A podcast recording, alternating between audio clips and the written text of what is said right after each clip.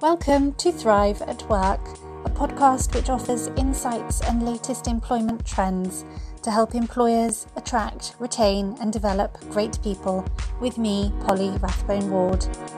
With special guests, we're going to be discussing the many and varied aspects of HR, from practical topics to overarching cultural themes.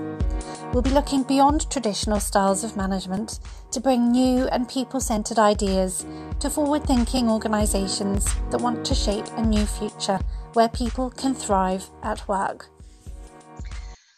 Hello, and welcome to Thrive at Work. Motivation what is it, and how do we know if our team members are motivated? How does this impact the workplace? And what are the costs if your team at work are not motivated? These are all pressing questions that business leaders might be considering regarding the performance and management of their teams. My guest today is Mark Terrell, founder of First Class Coaching Solutions, a coach and mentor for business leaders who want and need to focus on getting the best from their team. So, welcome, Mark. Thank you for joining me today.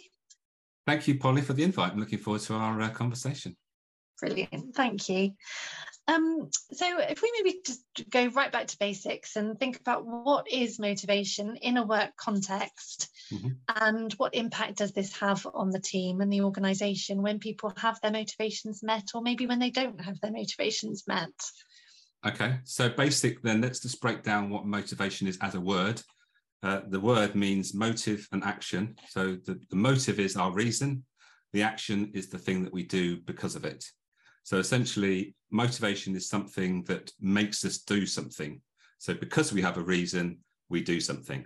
So if we put that into a business context, we want everyone at work to have the reason that they come to work met and that they are doing things because they want to do them.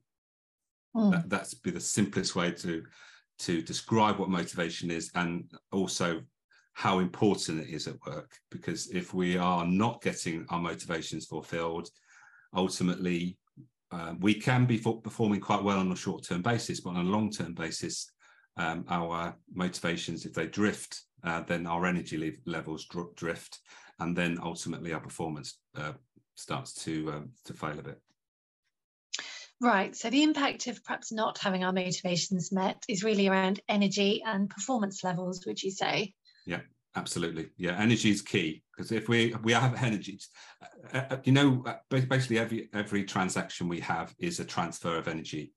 And if we are for instance in a customer service role if we are having our motivations filled, fulfilled we have good energy then we ha- we transfer that energy to the job that we are trying to do and serve our cu- customers.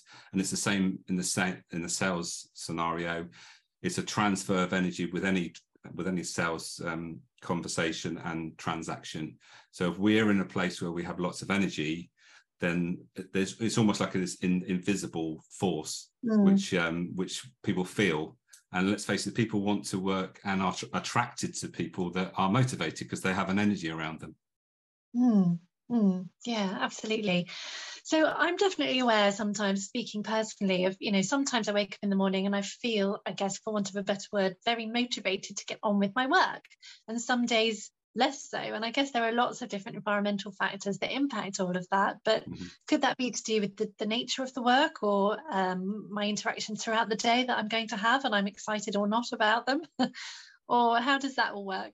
Well, yeah, who, who, who knows what is actually going on during the day? It might be something that happened the previous day.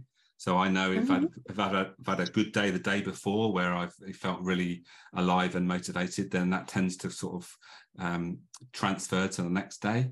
Um, and vice versa. If I had a bad day the next day, then you get up the next day and, and your energy, energy levels are, are, low. And that's why it's so important to be in touch with those things that give you energy. Um, but, you know, each day we know what it feels like. You've just described there what it feels like when I'm lacking motivation. So most people, will, when they think about motivation, think, well, where can I get motivation from?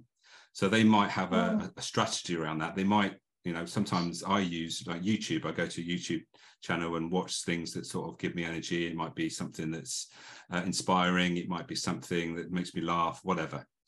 But actually, if we think about it in a different way, what we need to think about is that motivations are with, from within, as I, I mentioned about motive to take action. So these are mm. drives from within us. So if we can tap into them and understand what we need to do to fulfill them, then we can avoid those days where we feel a bit lacking and we can connect and realize why am I feeling like this?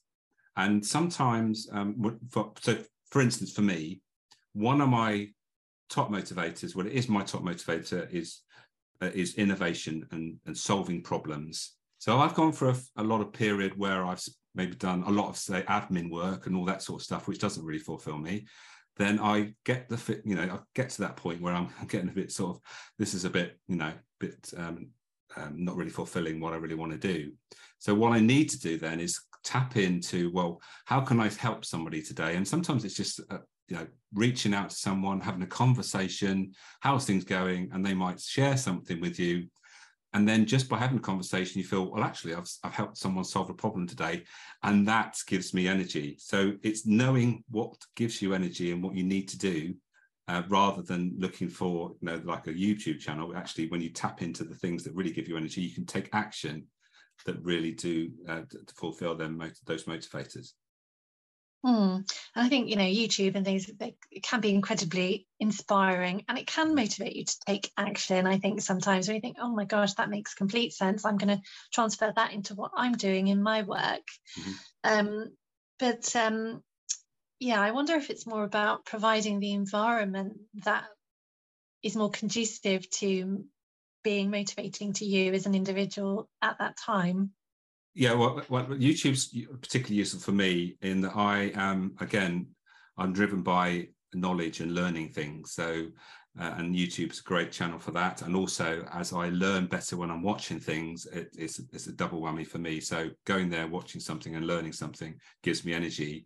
Uh, so, what we've got to do is make sure that we don't fall into trap of expecting everybody to do the same thing, as we know everyone's different and where we get mm. um, energy is is uh, different. So it's it's finding the strategy that works for you. So understanding what gives you mo- what drives those and fulfill those motivations, and then having a strategy around fulfilling them. It's like, you know, we don't. Um, if, if we want to get fit, we don't just run one marathon and say, "No, I'm now fit and I no longer need to do any running. I'm now a fit person. It doesn't work like that. We've got to obviously keep looking after our health and eat well and keep exercising to maintain our fitness. So, in the same way with motivation, if you're doing taking action on a regular basis to fulfill your motivations, then it, it works in the same way. You're maintaining those levels of motivation. Mm, brilliant. And in the work context, um, I know that we've both, throughout our careers, come from, uh, come across managers who are leading a team, and they've perhaps, you know, they've they've um, they've been promoted from a place because generally they are generally very good at what they do and they get promoted to a position of leading a team mm-hmm. but as we know um, it's a very different skill set leading a team than from you know doing what they're very good at and um, I think sometimes that they, they can lack those skills and have some sort of misconceptions around how to motivate a team or how to lead a team so that they are motivated to perform better. What, what's your view on that? Well, I think there's two there's two things to think about here: is the skills and the will. So mm. If you've got someone that wants to be in charge, that's great. So I'll, I'll just tell my own story. Actually, I talked about my business calling first for First Class Coaching Solutions, and that was the first name I came up with, and I set up my coaching business. But then when I set up uh, my um, my website, my website actually is the reluctant leader academy. Um, so the story I had was that I joined a family retail business uh, direct from school. Uh, enjoyed majority of that journey, but it wasn't until I got to the position where I was spending most of my time in a position of authority um, and managing people where my motivations started to dip.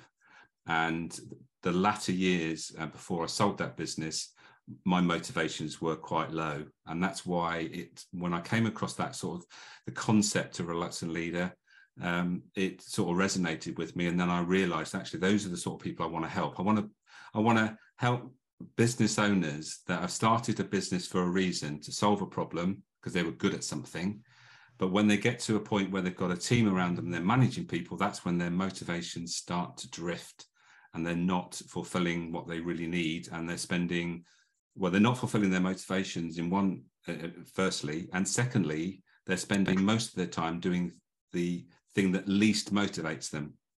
So we had a conversation before we started recording, and our lowest motivator, we share the lowest motivator, um, and, and that is being in charge, being responsible for others. We don't we don't get energy from it, but mm. we've got another thing in common is we know how to do it. We've done it loads of times. I've done it. I've been there. I can do it. Not a problem doing it. I've got the skills. I've got all the training. I've got the knowledge and experience to do it. But I don't want to do it too long because ultimately it doesn't give me motivation. Um, so when we talk about performance, when we are first, well, there's three elements when we're running a business we've got to think about. We've got to think about uh, the direction we're going. And the, the way I summarize that is what problem are we going to solve? The second thing we've got to think about is the skills, the knowledge, experience to be able to solve that problem. And thirdly, not surprisingly, it's the motivation or the why. Why are we doing this? What's in it for us? Why are we bothering? Why, you know, why should we do this? Because there's probably hundreds, if, if not thousands, of other people doing the same as us. So it's tapping into those three elements, making sure those all those three elements are being well met, um, understanding. And in a business context, if you're employed, then the, the last two, you've got to have the skills and you've got to have the motivation to perform well because you know the direction or the job role is already set for you. You just got to make sure you pick the right one and you t- take the right role for you um, so it's skills and will that matter and make sure those two are being well met. Brilliant, thank you. So the uh, one of the services that you provide is a, a motivational map. Um, mm-hmm. Tell us a bit more about about that. So uh, one of the problems with motivation has been that it's been very difficult to firstly describe it, um, and then to measure it. Um, and when we can when we can describe something and measure it, we then are able to improve it because uh, we can take action around it because there's something that we can actually base on can, and whether it's good or bad um, the motivations um, are or say good or bad i mean the, the fulfillment levels are good or bad then we can take action because we know where we're starting with. If you're if you've got mm. not got that information you are you're you're you're, you're trying to do it in the dark. You, you you're guessing. Um, so what we don't want to do is is to guess because it's very difficult to firstly to really describe what motivates you. If you're leading a team if you can't if, firstly you need to be the most motivated person. Um, so, so that's important. But then trying to guess what motivates your team again is very difficult because it's, it's difficult to guess your own let alone others. You can but certain behaviors might give it away um, but we don't want to, uh, to um, rely on guesswork. So what motivation maps does, as I explained, it gives us a language to describe motivation. It gives us nine motivations to work, which we're all we all have all nine, but actually we have them all in different orders, and each nine uh, or each of the nine have different strengths. So once we know that, firstly is, is the first start, the first point um, that we can measure. The next thing we can find out is the fulfillment levels for each one of those nine motivations for an individual. Um, and then once we know that, as I said, we can then put a reward strategy in, which then actually complements those motivations for the individual and the team. So when when we have that sort of diagnostic, um, so it's a it's a sort of 10 minutes, 10 to 12 minutes it takes to do, uh, and then the report comes back to the individual or the t- or the manager, which allows them to give them a report. Uh, and what I'm a very strong advocate of is that individuals should take responsibility, responsibility for their own motivation. So even if you're managing a team, you're not responsible for the motivation of your team.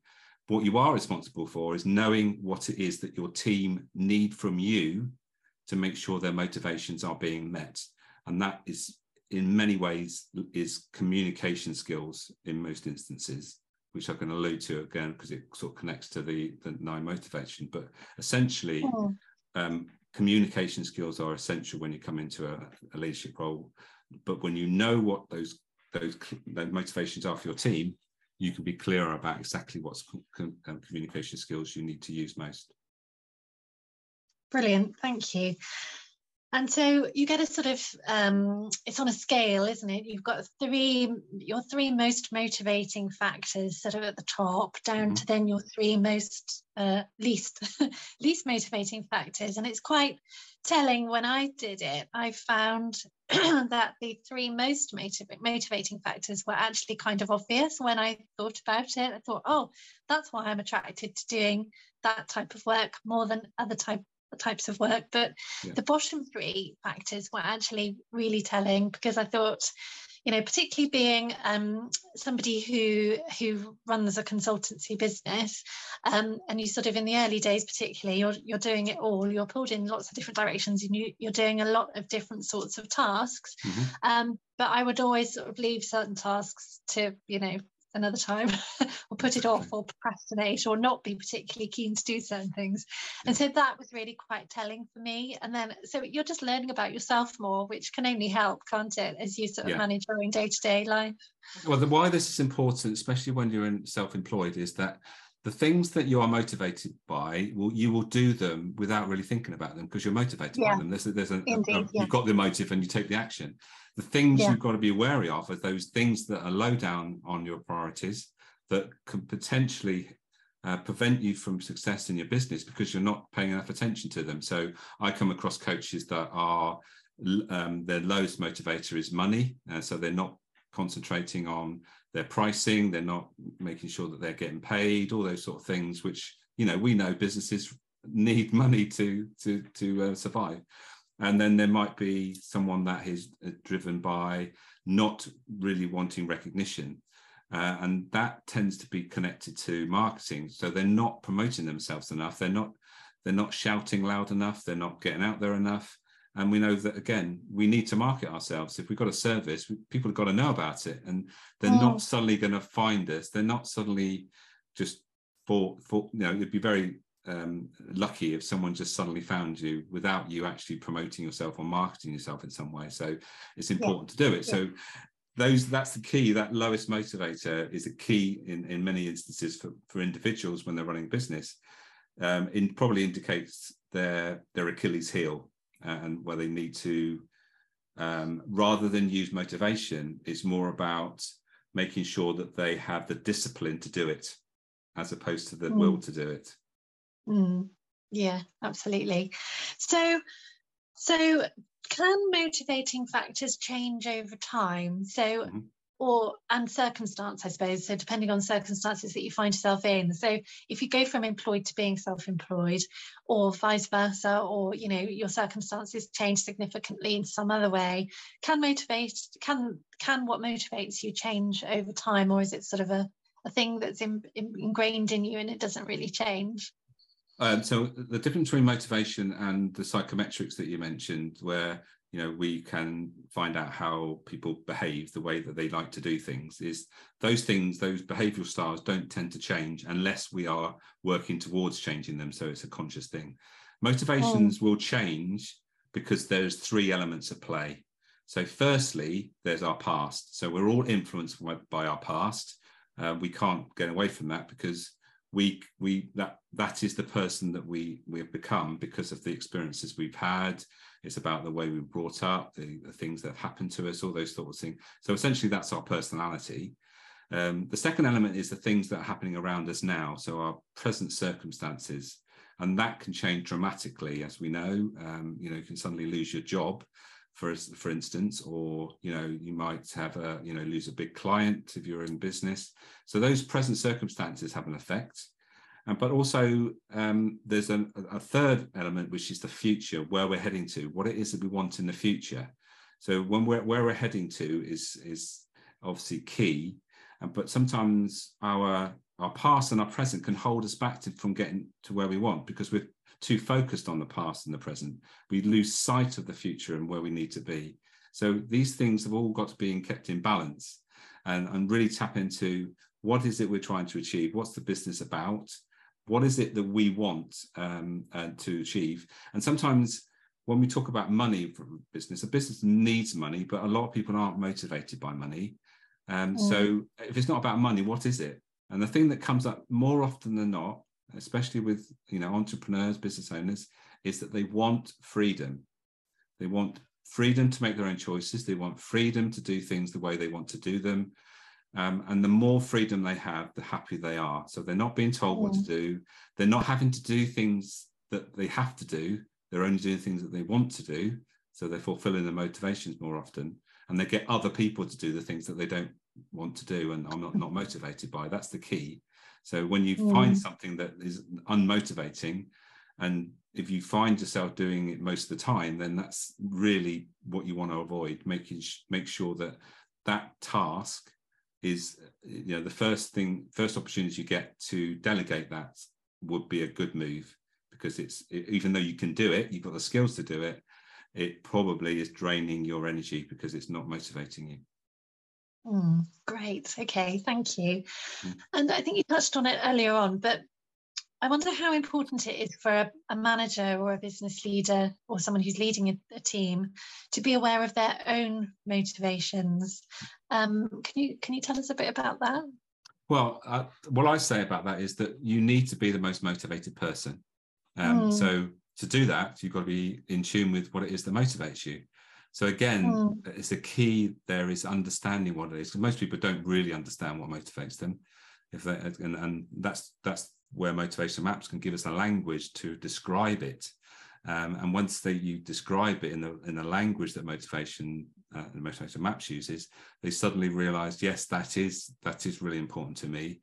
Uh, and that's why you know I get up in the morning. That's what gets me out of bed in the morning. And when those things are being fulfilled, I know I'm in a good place.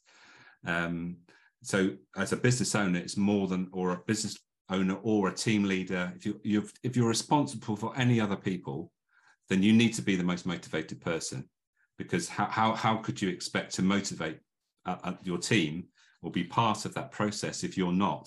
Uh, and I've talked oh. about the energy thing. If you've got energy, oh. you are more likely going to be transferring that energy to your team. And if your energy level's low because your motivations are low, then again, that's going to transfer to your team. Great, thank you. That's really interesting. You were talking just before about uh, freedom and that um, people are often motivated by a sense of freedom or control over, you know, how they work mm-hmm. and what they do and and uh, over their work basically. So it mm-hmm. reminded me of Daniel Pink's book Drive. Mm-hmm where he talks about what motivates us and it's not necessarily what we might think. Um, and he talks about autonomy in you know a desire that we have a, a bit of a desire to have some control over um, over how we work and he talks about mastery being um, that we have a desire again to kind of continuously grow and learn and improve mm-hmm. ourselves in something that's important to us and then he talks about purpose. So, in that context, you know, understanding why you're doing what you're doing and um, having a real sort of sense of meaning and purpose to your work. Mm-hmm. So he talks kind of about about that. I was just wondering what your thoughts were around Daniel Pink's theories. Um, I like it. I've read his book, Anything in Motivation, I've read. Um, but what I think um, Daniel talks about is more of the higher level self actualization um, motivations. So, in motivational maps term, we call these growth motivators. So, freedom, making a difference, um, innovation, new, new things, growth. So, essentially, they're the, the, the motivations that Daniel's talking about there, and absolutely agree that most people are striving to get those things motivated, those motivations met.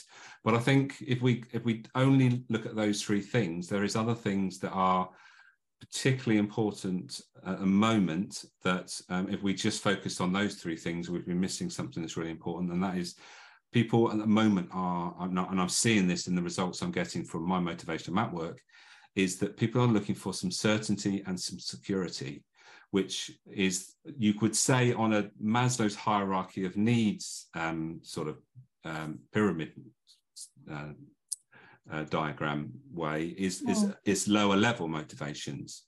But what, what, mm. what, I think the more useful way of thinking about motivations is is not as a pyramid because actually Maslow never actually intended it to be a, a, a pyramid because it's a bit of a misconception. Our motivations, as we've already mentioned, are changing all the time with our our um, present circumstances, our past, and our future. So actually, what we're thinking about really are some bricks that sort of are on top of one another. But if we lose one of those bricks, it falls out. Then everything sort of has to sort of reframe, um, and we need to sort of uh, recover in in some ways. So motivations are things that are connected to one another, and we are. Oh. It's almost like an energy where we're, we're heading to. It's like something that's um, pulling us in a certain direction. Um, because of our circumstances and where we go. But those things can be quite easily uh, changed. As we know, things can change in the workplace, it can change at home, it can change. So lots of things that can happen, which could possibly take us off track. Um, so when we talk about just a, a, pyramid, which seems like we're just stepping up, it's it's more it's too too basic a, a theory, I think. Um, but Daniel Daniel Pink's work, I think, concentrates on those higher levels of the Maslow's hierarchy which as we get older and more wiser and, and more experienced, then yes, they tend to be more important. But we mustn't lose um, sight of the fact that a lot of people come to work for belonging. Some people want to come to work to feel secure. They want to come to work for other things just for recognition and get noticed and feel that they are in a position that um, is fulfilling that drive for being noticed and getting recognition and, and social esteem. Um, so um, uh, that I would suggest that anybody reads that book, it's great content, but there's probably more to it than than uh, he covers in those um, in, in that book particularly. Yeah, interesting. And I think things like belonging and recognition mm. and, you know, contributing to something that's larger than just us, these are sort of basic human needs, really, aren't they? That yeah, yeah, uh, perhaps, yeah. yeah. I've, I've, yeah. I've, worked with clients that have um, have had a, a, a, drive in one of their top three motivations was security, um, and it, it was seemed a bit strange because they've been in business for a long time and they were still striving for security when their business had been going for like 10 years and think well that's strange. But what we what i don't what i didn't realize at the time and this was the early days of when i was using motivational maps was realizing that those three factors are always at play. And we talk about that past situation when we have had something that quite significant happen in our past that can quite often prevent us uh, from doing certain things, which affects our motivation. So, so in this instance, I was going to share with you is that this person, from what from what they was their actions and the things they were doing, their team, their team was telling me that uh, he is is motivated by money because he always talks about money. Um, he can't stop talking about it. But what I noticed about him was that when I when I put my invoice in, he paid me the next day. Um, and also, when we were talking about people that owed him money, he was got fidgety about it. So he didn't like people owing money, and he didn't like owing anybody else money. Hence, he paid me the next day, which is unusual. It doesn't normally happen. But that went back to something that happened in his heart, childhood, um, which he shared with me. Which I won't share with you what exactly was was now, but that's the sort of thing that, and that's why we've got to be, always be aware that things that have happened to our past, whatever we're trying to do, they can quite often become our sort of uh, buffers and, and our brakes on our, our, uh, success because we haven't dealt with them or, or we're not aware of them and they keep holding us back from doing the things that we need to do to get the success we're looking for. Um, so it's, it's very it's strange. I, I'm not I'm not into that therapeutics coaching sort of world. I don't do that, but it's amazing how often motivational maps bring out something like that because we can't, you can't help it. Nobody is a business owner. Ultimately, everyone's a person, uh, and they mm. have a past, a present, and a mm. future, and it's all going on. That's really interesting. Thank you.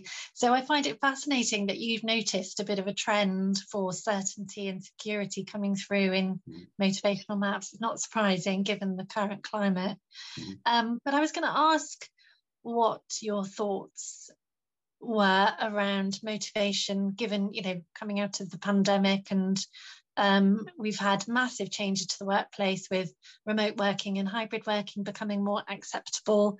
Mm-hmm. Um, so I wondered if, um, yeah, I just wondered what the impact of the pandemic had been on this area. And I, I know you've touched on uh, what you've seen in the motivational maps, which is really interesting. Is there anything else that yeah. you've that you've been aware of? Um, yeah, I think um, what, what, what we're thinking about here is a lot of people have got a, a, view one way or the other whether people should be in the office or whether they should be able to work at home. Uh, for me, I think it should be a personal decision as long as they can perform, as long as they can do their job, and as long as that fits in with the what the business is trying to do. You know, I think if if if you're expecting people to come back to work and work in the old, you know, the environment of the office, then give them a reason why they need to. Because if they performed oh. well at home and they, they prefer to work at home, then why are you making them do something that actually is probably demotivating because you're not going to get the oh. performance.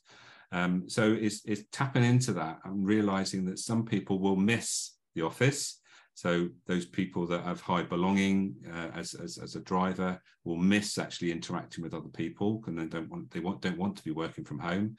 Other people that see freedom as more important will cherish the re, not having to get on the you know the commuter train or whatever and realize that they that saves them sort of maybe two three hours a day where they're just getting to work. Um, so it's actually if you think about it what we need to do is use motivations as the key to making sure that the the the, the um, the conditions that we create for everyone suits their motivations. Because um, mm. what we're talking about here is that, that, we can't motivate people unless we know what motivates them. That's the key. Yeah. And when we when, when you think about motivational speakers, those those motivational speakers can't motivate us. Um, in most case, cases, they will inspire us because they inspire us because they tell us a story. Most case, cases, they'll tell you a story of you know adversity through to overcoming that adversity to success so it inspires. I think, well, yeah, they can do it. I can do it too. So it's more inspiring than motivation.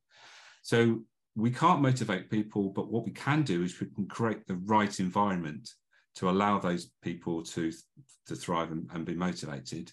So whatever it is you that they want, if you are giving them what they want, then they're going to get that energy and motivation for, fulfilled by their role. So it's creating the right environment, like you say, to allow mm. people to mot- to be motivated and and if they're motivated they're more than likely going to perform better. Um, and when when you think about managing people um, one of the things that I do with my clients now is rather than have an appraisal um, I introduce motivational action plans. So most appraisal, appraisal processes are unsuccessful. They don't get they don't achieve what they they set out to do. They don't um, uh, improve performance in most cases. Most people come out of the process feeling almost they need a bit of recovery time to go over it because um, because it hasn't been sort of delivered very well. And those people trying to deliver that process again don't really want to be there. They're not trained enough to do it. They don't really want to do it. It's part of their role that they probably hate more than anything else.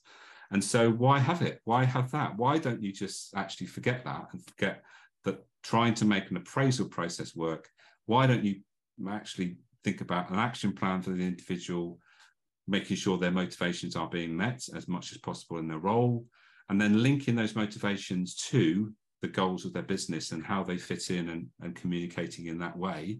And in that way, if you do that, then you're getting a win-win for the business and the individual. And you know, once that's embedded, those those um, motivational action plan sessions are going to be well received. People are going to look forward to them because there's no real downside. Um, we're not going into the, oh, yeah, but you did this, that, and the other, and, and trying to bring in the things that went wrong. And that's another reason why appraisals don't work is we focus too much on the things that went wrong and don't focus enough on the things that went right. And, and you'll know this, you know, we've got to make sure we catch people doing things right. And that needs to be four or five times more often than we catch people doing things wrong to make us effective because people when they detect all you're doing is making noticing when things are wrong ultimately people switch off to you because you don't notice the good things you only look for the bad. And so people think well it's you know they're going to then they don't see any good in me it's only the bad. And so so what's the point in trying? And so they you know that's a, another sort of leadership skill which is key catching people in uh, doing things right. Yeah, but I think one reason why appraisals have a bit of a dodgy reputation sometimes is that you know people save things up to the appraisal rather yeah. than dealing with them at the time, whether it's negative or positive, yeah. you know, calling someone out on something great that they've done and making sure they get the appropriate recognition, mm. um, you know, at the time. Because otherwise, if it's four months later, the moment's gone. It's it becomes a little bit less, a bit meaningless. That's and right. if it's negative, then things, you know, potentially do need to be dealt with at the time. Mm. Um, something's perhaps gone a little bit awry, but again, that can be dealt with in a positive way. Like, you know, this this happened and now we need to kind of fix it and we need to work together and make sure that it doesn't happen again and you know it's not a blame game but it's just dealing with something in a timely fashion rather than saving it up i think that's a bit of a tendency that i've seen is yeah. that managers hate or hate dealing with these things and will will save them up to the last minute but uh, yeah. yeah Right. If you think about it, it's just an absolute nightmare situation, isn't it? I mean, it, it tends to be one of those things of let's get this out of the way, um, which yeah. You know, is the question is, is, is that actually something that's um, worthwhile for the business or the individual? And, in most cases yeah. I, I, don't think it works. Yeah. Great. Thank you. So you've talked about um, appraisals. I'm just wondering if there's any other process that you can think of within the organization that you can use the information that you get from a motivational map um, mm-hmm. you know to improve any other processes? Well um, yeah good, good question that is actually because one of the things that um, employees want is they they want a voice in most cases, um, and it's quite tricky sometimes to give them that voice. You think, well, how can we give individuals a, a voice? Because it might get so complicated, and there's so many things, um, people's opinion coming in. But mm. motivational maps actually give your everyone in your business a voice because it's telling the business this is why I come to work.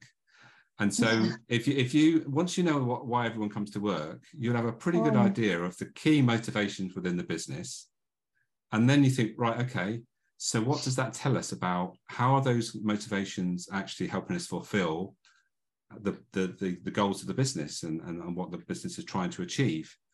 And if they're out of line, if you're trying to, so for instance, if you are you talk about being an expert business, so you're a specialist in something and then mm-hmm. you find that one of the lowest motivators in your team is expert. Um, it, it's a key indication that what, however much you're going to try to be that expert or specialist, you probably won't achieve it because nobody really wants to. Mm. Um, and so that, that that's way where you can actually give a voice, but it's a subtle voice, and it's think, ah, right, okay, now we know why that or maybe that team's not performing or actually why the organization is isn't quite fulfilling its its for its um it, it, what it needs to it maybe we need to address um, fulfilling motivations and making sure that those things are are in line. And, and sometimes recruiting people particularly uh, specific, specifically on on motivations as opposed to just the skills. And and then and then we talk about purpose here you know we're talking about businesses that have a clear purpose are the ones that are most successful. So they're not just focused on a financial gain they're actually got a reason why they exist. And that again is a link to why people come to work. So you know that's one thing that comes to mind um, and and i explore, explore a bit more in my book about that, those sort of things that how we can use different motivations in different scenarios. Um, and there are many many ways leadership, there is um, engagement um, within, um, and also coaching people, um, making sure that there is a coaching culture in a business and motivational maps help that. So there's many, many ways that if motivation and motivation maps is in a business, there is an opportunity to use the information in such a positive way, whether it's an individual, team, organizational way. There's loads of ways to essentially put energy into all those three elements. Brilliant, thank you. Um, we're coming to the end of our time. I was just wondering if you had any final thoughts on this um, subject before we sort of sign off. Are there any sort of key takeaways you want to mention or final thoughts? Um, I think what we're thinking about here, I think if we talk about it in context of HR, um, you know, there are, you know, what I'm seeing more is that there are people within HR that are trying to um, prevent problems as opposed to deal with problems. And so when we have a, a, a mechanism which will actually um, prevent problems, so one of the things um, motivation or maps helps with is retaining the right staff and making sure the oh. skills that you need in your business aren't walking out the door. And why why do pe- why do people leave an organization? Well, most people say they leave an organization because of their manager. Okay.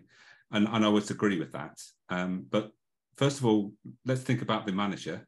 Are they actually, do they want to be a manager? Or are their motivations being met by their role? Firstly, is that is that the reason? You know, if those people have been well well trained, then maybe that's why they've got managers that don't want to be managers. And then when mm. you talk about people when they're leaving, then if people are leaving the organization, it, in most cases, it's because they're not getting the things that they want fulfilled in their role. So if you can use a tool like motivational maps to identify what people come to work for, you've got a far better chance of retaining those skills and those people that you are reliant on to allow your business to grow.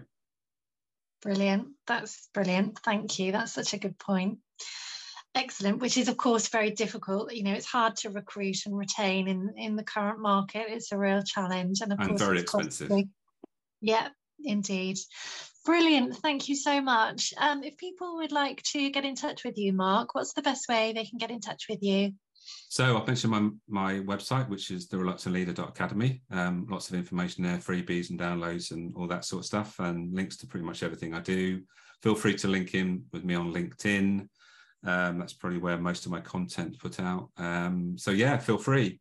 Um, and if I can, then um, I will share a link where if anybody's interested in my book, then they can um, order that book and just pay for the postage package, packaging. So I'll, I'll, share that with you, um, Polly, if you want to, to, share that. Yeah, that would be great. Thank you. We'll include it with the links, with the uh, notes that go alongside the episode.